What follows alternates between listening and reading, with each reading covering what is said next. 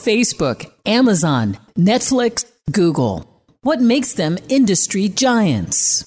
Get ready to take a peek inside and learn their secrets of success. This is Silicon Valley Insider, the show that demystifies the Valley and helps to elevate your business to the next level. Now, your host for Silicon Valley Insider, Keith Koo. Welcome to Silicon Valley Insider. I'm your host, Keith Koo. Today's show is going to be on a very worthy cause, the call for code. And I'll have a number of guests. First up is Josh Trujillo, who is with International Coding Academy 42, the local chapter right here in Silicon Valley. Hi, Josh. Hey, how are you doing, Keith?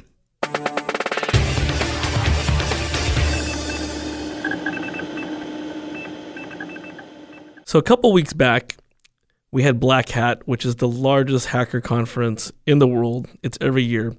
And in a headline, it said that a legacy system created a vulnerability where every single attendee could have their information stolen. And why that's so funny or ironic is that Black Hat's considered this uber security conference. And this was just a very low level hack. So when you go to a conference, you have these badges, your ID cards those cards can be reverse engineered, and if they're unsecure, you can actually take the data out of them. That's what a researcher found. And so the vendor of the actual conference badge uh, was alerted, and they quickly closed that loophole. Google's been hit with a lawsuit over location tracking. We talked about it in a previous show that even if you had the location services of Google turned off, somehow, if you've ever thought that maybe you're still being tracked, you actually still are. Now, in this research, the authors didn't say they thought Google was doing it maliciously. It's just that when you have so many services like a Google or even Apple or other uh, technologies, even Microsoft, there's so many things that your mobile device depends on that even if you turn off one, you've given access to another. And so what Google said was, or what they didn't state, but what they did was they updated the terms of service to say that even if you've turned off Google Location Tracker officially, you might have enabled other apps. And it's a common thing because we've talked about it many times on other shows. Because of all the scrutiny post Facebook Cambridge Analytica, that incident, that a lot of these, what we call large centralized companies, Google, Facebook, Apple, all of them are coming under scrutiny. Facebook, Twitter, and Google have suspended about 650 or so what they consider inauthentic versus fake pages, sites, groups, and accounts. And this is just ties back into the story I just mentioned, where a lot of these large companies are taking privacy more and more seriously, just as more and more regulations and laws are being updated. And we'll be, of course, talking about that in future shows. And that's the news of the week.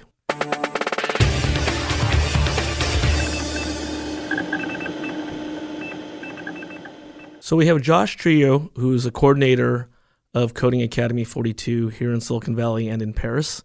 Welcome again, Josh. Thank you, Keith. And 42 has graciously um, opened up their doors to host the only North American Call for Code event, which is going to happen in Fremont, California on August 25th, Saturday, August 25th. Josh, thanks to you and team for opening up your doors. No problem. We're really excited about hosting this event. So what was great is that I had Brittany Bir, the chief operating officer of 42 in the U.S., on um, recently, and she gave us a great overview mm-hmm. of what you guys are doing with all the students. And so now, just working together between 42, the city of Fremont, IBM, and Silicon Valley Insider, as well as Tulip Emerging Technologies, it's going to be really good in terms of the focus on wildfires. So, why did 42 decide to get involved with this project? You know, I think uh, the project or code for uh, call for code specifically, you know, really stands out to the mission of 42. Um, we really love working on projects that we call save the world projects, the ones that essentially help people. Um, the technology has such an amazing purpose, um, and it really has the potential to uh, really affect things like you know the wildfires in California and other natural disasters. And this really stood out as an event to make a difference. Yes, that's great. I think that when we had, um, I've been talking about Call for Code for a couple months now. It's in essence not just a nonprofit, the Call for Code nonprofit, but it's also a global challenge with prize money. And the competition is global. You don't actually have to attend an event. You can actually submit, if you're a, a team of software engineers, you can submit an entry by September 28th to the Call for Code website. And there's actual mm-hmm. cash prize money, but also um, the potential for venture capital and other investments um, from different investors and corporations because this is such a, a worthy cause. Uh, Puerto Rico recently had an event focused around floods, and other teams around the world have focused on their um, recent natural disasters. But wildfires has been such a huge mm-hmm. impact in California and the United States that this is just a really appropriate topic. Uh, we're going to have um, the mayor of Fremont, California, the fire chief of Fremont, California, executives from IBM, and other civic leaders attending this while it happens on Saturday, August 25th. Are the students at 42 going to participate?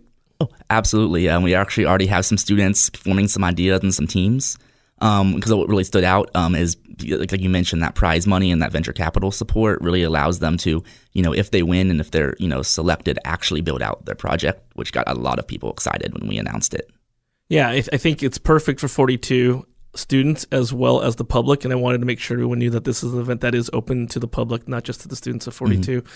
And really, if uh, you haven't heard of what a hackathon is, or an idea jam, or one of these call for codes, it's really an opportunity to both show off your coding skills, but also for decision makers and investors to see those coding skills in action. Mm-hmm. And exactly what you just said, Josh, is that it really gets exciting when um, there's actual, not just cash prize rewards, but this opportunity for you to take your start further, which is another mm-hmm. thing that you do for Call for Code, right?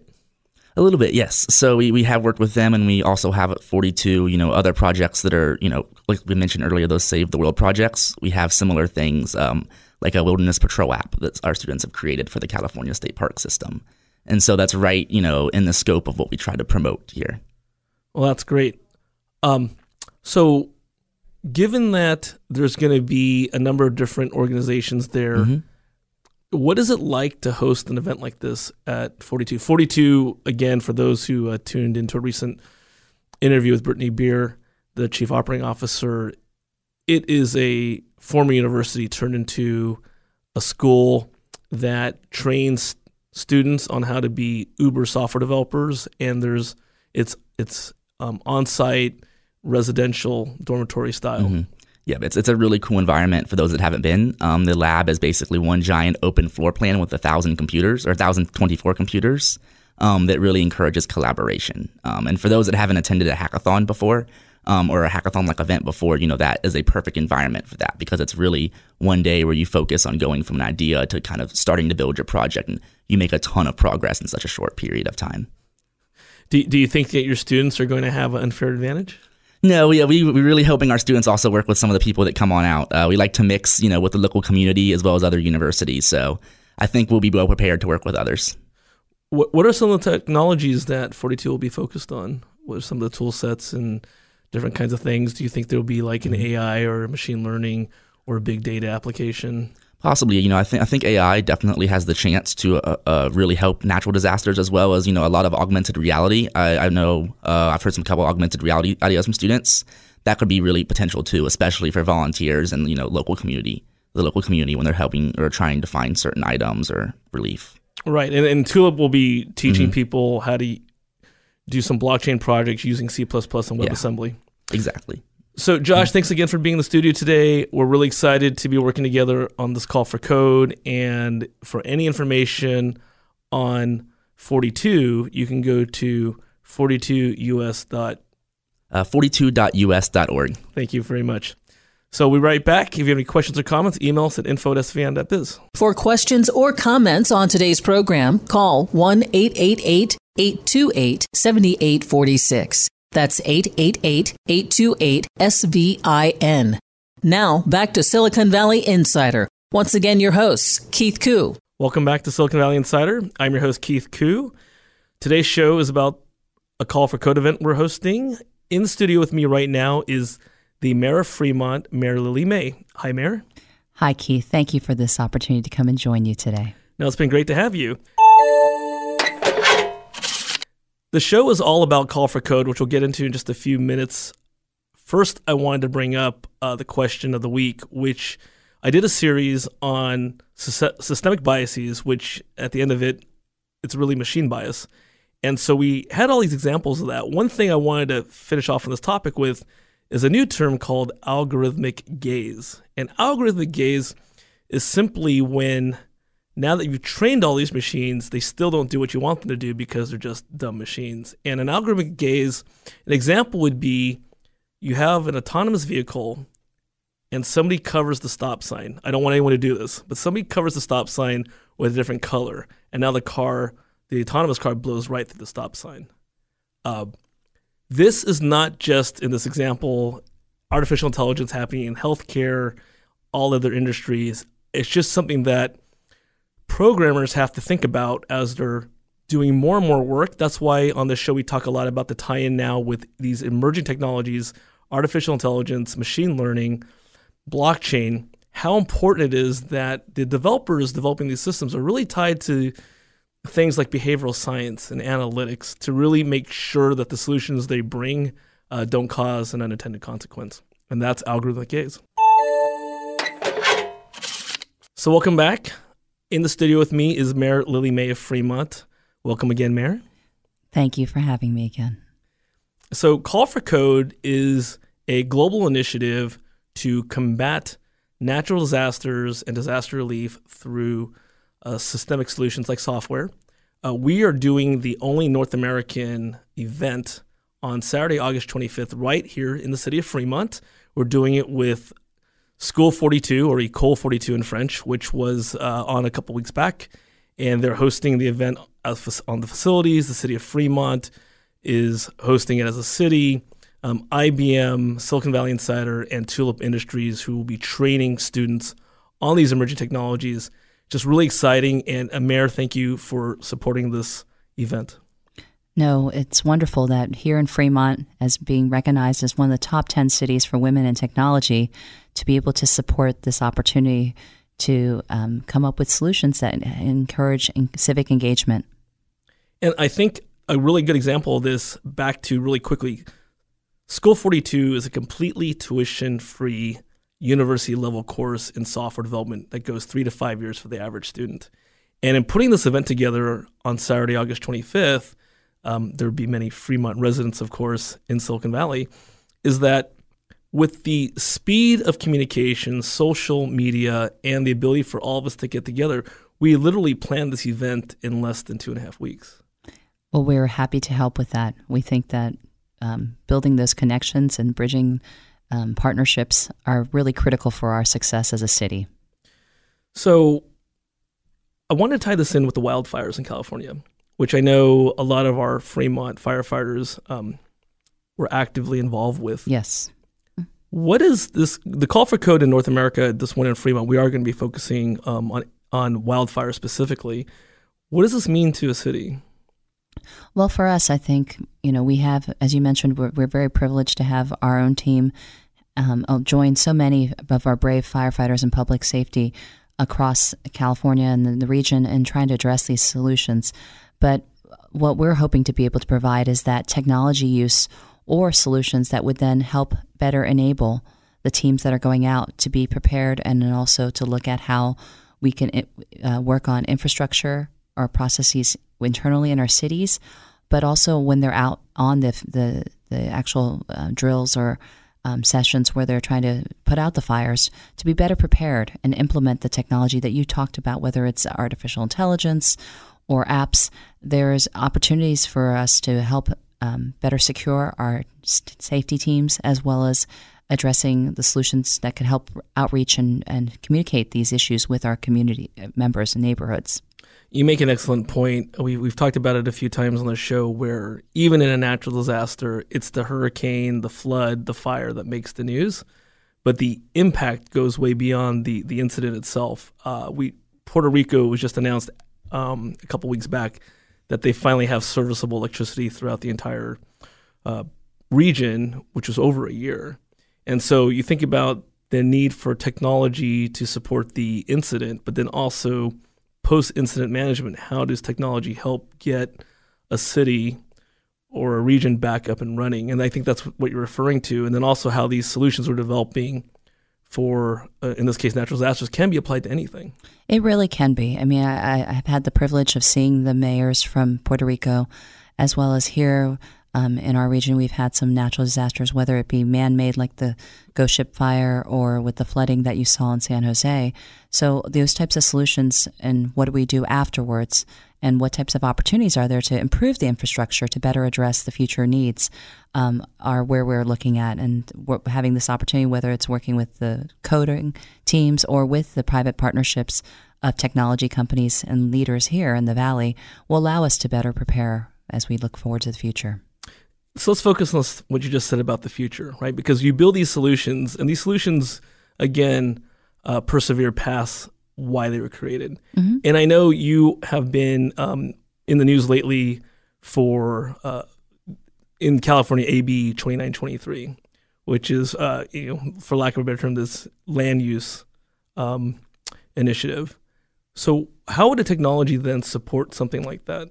Well, I think w- when you're looking at some of these legislation and bills that come out, whether it's AB 2923, where um, there's discussion about trying to provide housing, and we definitely as a city are supportive of that, but allowing us then the capacity or abilities to come up with apps that address smart planning and being responsible and looking at, like, for example, if we're going to build density, in a case of a natural disaster, how would we be able to better reach these communities? Or in, in the area of looking at homelessness that some people may not think about, that we're seeing in the entire Bay Area with encampments.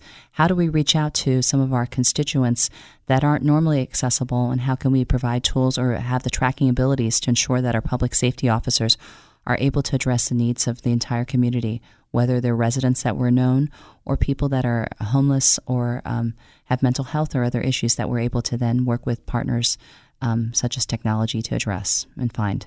Thank you. And I, I think tying it back to the Call for Code event, we're going to have um, anyone that has the ability to create software, they'll have the chance to address these. And why I bring that up is there's going to be certain use cases already in development by the software team. So let's just say that they have an app for homelessness, mm-hmm. but can be retrofitted back into something that addresses uh, wildfires, incident management, and then there's going to be apps for wildfires and incident management that can actually be retrofitted back to address um, alerting residents, like you just mentioned with uh, the AB 2923 scenario. And that's why I think we talk a lot. We had a we had a Silicon Valley entrepreneur on a few times, Jedediah Yua, and he talks about a new term he's coining called fintech. And fintech's the ability for, um, and, and, by the way, the mayor came as a worldwide global controller from a large tech company um, several years back. Uh, FinTech is the ability for these two or three people teams, kids in high school, to just leapfrog, in a sense, mm-hmm. a technology because they don't have any of the encumbrances of a large entity. It, it is very exciting. I mean, from my background originally, um, I um, started in computer science club and other things as a, a youngster.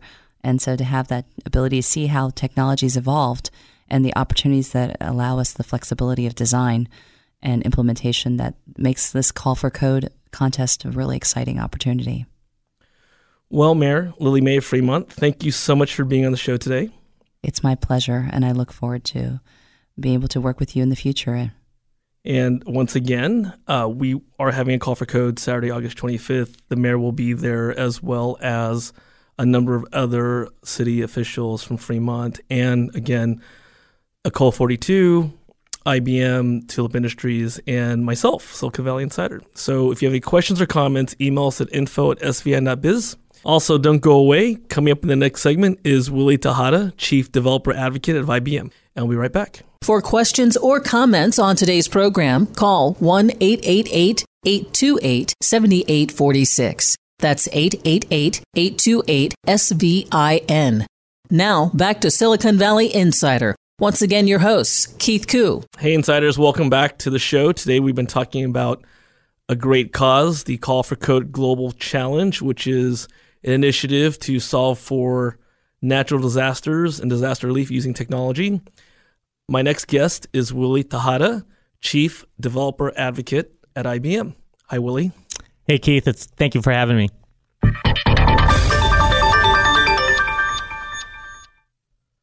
So, for this week's cyber privacy discussion, I wanted to talk about how 2017 we mentioned was a huge year and not in a good way for data breaches, especially of PII, which is personally identifiable information.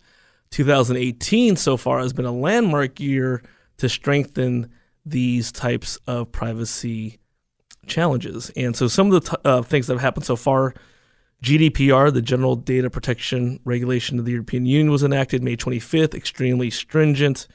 Um, the Supreme Court of the U.S. ruled that the Fourth Amendment requires law enforcement to obtain warrants searching individuals' cell phone location data. And then California passed a law that's even more stringent than GDPR, which won't be enforced for a couple of years. And finally, Verizon and AT&T had pledged to stop selling mobile customer data to third-party data brokers. And I wanted to bring this up because we do have Willie Tejada. And Willie, you're the chief developer advocate, but you had also mentioned a lot off microphone about how a lot of this is where the developers are being seen as new innovators to solve for these types of challenges. Yeah, absolutely, Keith. You know, when you think about how people think about innovation or or things that have changed society, Nobel Peace Prize winners, you know, oftentimes those roles and those jobs have been engineers, doctors, lawyers. And if you think about the era that we're in where technology is so available, democratized, if you think about how much data is out there and really think about the last five years, who's produced things that change the way we do business, the way that we do entertainment, or how we interact, at the heart of many of those major changes has been a developer, someone who's built a business based upon software or an application that has dramatically changed the way we either interact or how we conduct business. So I, would posit that you know the the role of the future isn't necessarily the the doctor, lawyer, engineer, but will be the developer at the heart of it, and we'll we'll see a Nobel Peace Prize winner will be a developer very soon. Yeah, I could agree with you more. One of the companies I work with, the uh, CTO, is a radiologist by day, and then spends 20 hours a week as a chief technology officer, uh, doing C++, doing WebAssembly, working on blockchain, and he says it all the time that as a radiologist, there will be come a time where you won't have as many you won't have the need to have as many graduated radiologists. Well, it, it's interesting, you know, the the the point that you actually make about um, again being a developer, you know, it's cliches again, building off of my first statement about the doctor, lawyer, or engineer. But there was also a statement when my kids were growing up: what language will they learn? Uh, that will enable them to, conduct more global business. And at the time, it was Mandarin, all the types of explosion of uh, the economy happening in China. And, you know, I'd challenge that the language that most of our youth will learn that will impact them the most will be some development language. Um, because that's that's how they'll impact actually the world. That's how they'll understand how they can make um, the most impact basically through um, either understanding how the code works or participating actually in that code directly. That's a really good point. I mean, I'm thinking that we're doing this call for code challenge. It involves 42, the Coding Academy that we had Josh on earlier in the show. Um, it involves IBM. It involves a number of thought leaders in emerging technologies. And all this is in service to solving for natural disasters, disaster uh, relief. And we we have a theme around wildfires just because of how prevalent it's been in California. But your point that um, beyond a Mandarin or a Spanish or English. And by the way, if you speak those three languages, you cover about 70% of the world's population. A development language as well is really going to be the lingua franca of the future. That's what I believe. Um, you know, the uh, this call for code, it, you know, it's it's an amazing platform. It's a new global initiative. Um, it was uh, an effort that we could pull together. There's 22 million developers in the world across startups, academics, and enterprises. And the thought process was how can we pull that group together and focus on society's some some of the most pressing issues? And natural disasters is right at the top of that list right now. You know, there's there's no technology that can stop a natural disaster, but we can certainly better prepare, better react, and better recover. And we think at IBM we could put together a technology for good um, that can build solutions directly actually to that. So that global challenge call for code in conjunction with the United Nations Human Rights Office, the American Red Cross, David Clark, and the Linux Foundation. We pulled together essentially to put this initiative together to actually address this. And we'll do one every year. We'll do a focus area. It just so happens natural disasters um, is is happening not just here in Northern California and wildfires, but you look at the flooding in other parts of the country, and you look at the flooding and um, and the types of things that are happening all over the world. Yeah, well, I've been talking about this call for code event for a couple of months um, on the radio, and some of the folks I've had on. So previously, I had on a company of entrepreneurs that um, have a blockchain travel startup, but they're from Nepal, and so they were talking about possibly doing one about earthquake because earthquake was so devastating to the Nepalese, and so I think um, doing the first one around natural disasters and disaster relief is compelling. It's something that everyone um, can relate to. And then also, I think beyond that, truly global. And we've had shows recently with venture capitalists that are tokenizing their funds specifically to reach uh, places outside of Silicon Valley, places outside of the United States or traditional funding areas. So, seeing what submissions are going to happen out of places like Honduras or Nicaragua or um, parts of Asia or you know Eastern Europe, I mean, in Africa. That would be like um, just a very interesting watch or observation of who's going to submit and what they're going to submit on. That's right. You know, and when you think about the events, these uh, call for code, um, hack for good event. you know, we have one coming up here in on August 25th here in Fremont. Um, we recently conducted one in Puerto Rico where uh, one of my um, staff members is uh, a native of Puerto Rico. His parents were still there when Maria the hurricane came through, and so him going back conducting um, a a hack associated to this that was focused on how could they be better prepared when the next hurricane comes through. What solutions could they do in the recovery phase? Um, we're doing the Fremont one on the 25th. We'll follow it with another one in Osaka um, again around uh, the flooding that has been uh, the worst in in 10 25 years in Japan. Yeah, and I wanted to highlight that with this event, specifically the Fremont event, because that that's here in the United States, that it's free to the public. It's you can find the event Eventbrite and you can go to the Call for Code website, callforcode.org. Um, there's going to be a lot of attention on what this could potentially mean to solving for these things you just talked about. We talked about it earlier in the show. We will have the mayor of Fremont, technology officer of Fremont, the fire chief of Fremont all coming just because they've been participating already. I know that there's firefighters from Fremont that have been on the line, so we're hoping that they'll be able to. They won't be actively fighting a fire, so they'll be able to to join in the in the event as well. What is it like with when IBM gets involved with the hackathon? Yeah. What's what's fantastic about IBM getting involved with a hackathon and something like Call for Code, number one, and an event like we're doing in Fremont, the ability to bring together data scientists, developers, and then quite honestly, the people that you called out, Keith, which in many cases are the domain experts, the emergency responders who have the expertise that says, if I had this, if we could do this, we could reduce human suffering, we could be better prepared. Pulling all those people together then to ideate and brainstorm and use their imagination and their software development powers to build solutions that's what these things basically all are about now the value of IBM is that this global competition that we call call for code um, will culminate really essentially with a um, a contest that uh, will award two hundred thousand dollars basically to the, the winning solution.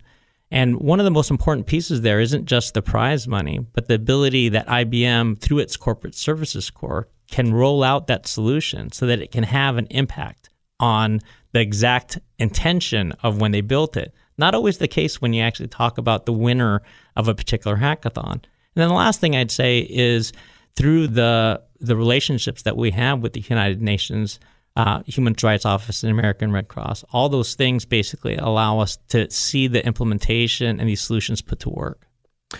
Thank you. I think that's why it's such a powerful platform that Call for Code as this multi year global initiative uh, becomes really empowering with network effects, right? Because what we're saying is you're a startup anywhere in the world, but you might have a great idea. And a, a lot of what you just said about suffering, people always hear what happens at the initial impact. So when Fukushima happened, the earthquakes in Japan, and then the subsequent flooding, or the flooding in Puerto Rico, with the wildfires in California, we really don't talk about what happens immediately after too much, and then what happens a year later. I heard Puerto Rico just got power back to the entire country or entire province um, last week, which has been more than a year, right? And so these technology solutions are going to be able to be plugged in in such a way that are going to help these use cases um, even after the initial event. And then the power that the partners that are with Call for Code, companies like IBM, the Linux Foundation, um, this enables that solution to be at scale. Because what we're saying is IBM through your your distribution, through your reach, you're going to be able to replicate these solutions and put them in places that need them.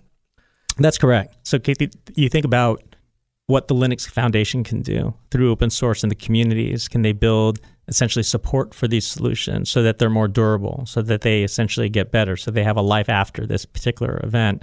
Through the other organizations that you mentioned, can we have feet on the street in terms of the deployment of the solutions? Those things basically are really key. So, Willie, let's these are all great things about Call for Code. I'm glad you, we have you in the studio today, Willie Tejada, Chief Developer Advocate at IBM. We're going to take a pause. You're listening to Silicon Valley Insider with Keith Koo. If you have any questions or comments about Call for Code or today's show, email us at info at svi.biz and we'll be right back to wrap. For questions or comments on today's program, call 1 888 828 7846. That's 888 828 SVIN. Now, back to Silicon Valley Insider. Once again, your hosts, Keith Koo. Hey, Insiders, welcome back to Silicon Valley Insider with Keith Koo.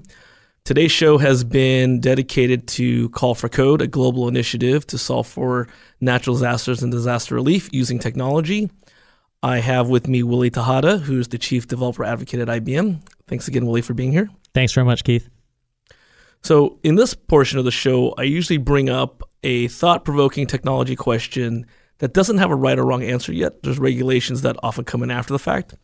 And in the last segment, we had brought that 2018 was a banner year for solving for data privacy because 2017 was such a horrible year for breaches.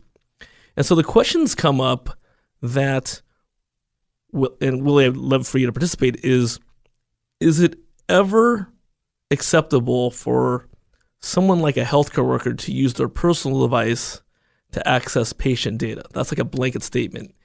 And usually there's two sides of the coin. One is that because the regulations and data around data are becoming so stringent, a corporation will say there's no way that we would want a healthcare worker to access this patient's medical records. But even if it's to save their life, I mean, you might be in a situation where the whole call for code event we've been talking about all show is solving for natural disasters and disaster relief. So you are a first responder and you don't have access to other means. You have to use your personal device to access patient data to know about medication or other use cases. So this is actually a really tough question for lawmakers and corporations to solve for. What are some of your thoughts on that? Yeah, you know, I'm not going to disagree with you that the data surface area and privacy data surface area is actually quite broad. You know, um, in my position at IBM, you know, one of the key elements is about corporation and their data and what they really own. Uh, you know, we often talk about um, the critical technology sets that are coming up. One of them being artificial intelligence. Is that the fuel for artificial intelligence is data? And so, uh, one of the key elements is if you're utilizing that data to train your AI, then essentially you should own, in many cases, the value that comes from that. And it's not an industry practice. You know, the, the idea roughly basically that your data could be used to train somebody else's AI and ultimately um, you don't benefit from the value of your data. um, is is a is a very big topic within the enterprises. And IBM believes that you own that data, you own the insights that are derived from that data, and um, and building things like AI systems very specifically um, that protect that, that understand that, that give you knowledge graphs specifically for your company alone. Um, it's one of the other areas um, in this privacy and data area that's actually quite um, specific, actually, to what we're trying to do in in terms of enterprise AI. Thanks, Willie, for the very astute observation. We, we talk a lot about how the success stereotype of Silicon Valley back in the day was, you know, free flow of ideas, access to capital, smart people, and great weather. And then we talked about also that there was a lack of real regulation or compliance. And I think the convergence that now companies really worry about those things um, kind of hamstrings them in a sense, in a, in a way that they need to, to follow these rules. And how I'm going to tie that back is you in your role of chief developer advocate for IBM, you're thinking about these things. This is that, that next iteration. Now we have, we talked about lawyers, doctors earlier in the last segment. Now we're talking about developers who need to think about these things, and yet they have that heart. They're they're really wanting to solve for these issues. And so, with that, do you think with the Call for Code event that you can both create a solution for natural disasters and disaster relief and keep an eye on these types of regulations. Is that is that something that's compatible? Look, we believe so. Uh, I think it starts with access to the technologies. You know, IBM as a company, Ginni Rometty, our chairman, our CEO, and president, committed thirty million dollars over the course of this next five years um, towards Call for Code. Uh, to do exactly this, make available IBM technologies and make available subject matter experts. And um, number one, uh, conduct these types of innovation sessions under the principles that are actually behind what IBM is actually all about. So we'd love to see these solutions that come about that address, in this case, natural disasters for this year. Um, and in the coming years, also deal with some of the most pressing societal issues, and I'll do them under the, the conduct and guidelines basically that have made IBM the kind of company that it is. Great. So we, we're almost at the end of the show. It's been great having you, Willie. So I think with just the you know last minute or so, what are some of the things that you're looking forward to seeing at the Call for a Code event? What kind of things do you want to people to get really excited about? Well, number one, we'd love to see a, a tremendous turnout from the developers here in Silicon Valley um, of all types data scientists, engineers, uh, subject matter experts. That's number one. Um, number two, um, just a, a, a free flowing of ideas and collaboration for these types of hacks for good. Um, some of the best parts are the ideas that come from the collaborations, from the energy that comes just from the event itself. So, number one, love the folks basically to come out, um, callforcode.org, sign up, come visit us basically at 42. Um, the turnout, I think, is the, the first place to start. Well, with that, I, I want to just do a quick wrap. Call for Code is Saturday, August 25th. It is open to the public unlike some other hackathons, it is completely free because we want people to have no barriers. If you've got a great idea and a team, you should come. And even if you can't make the event, I want to make sure people know that they can submit their own ideas and projects to the callforcode.org website uh, through September 28th.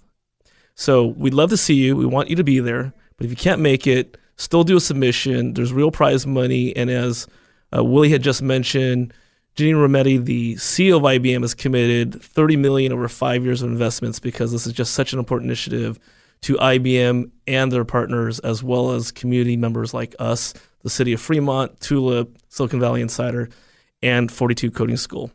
So, Willie, thanks again for being here. Keith, thanks so much for having me. I hope to have you on a future show to talk about other things. Absolutely. If you have any questions or comments, email us at info at svn.biz, and we'll catch you next week.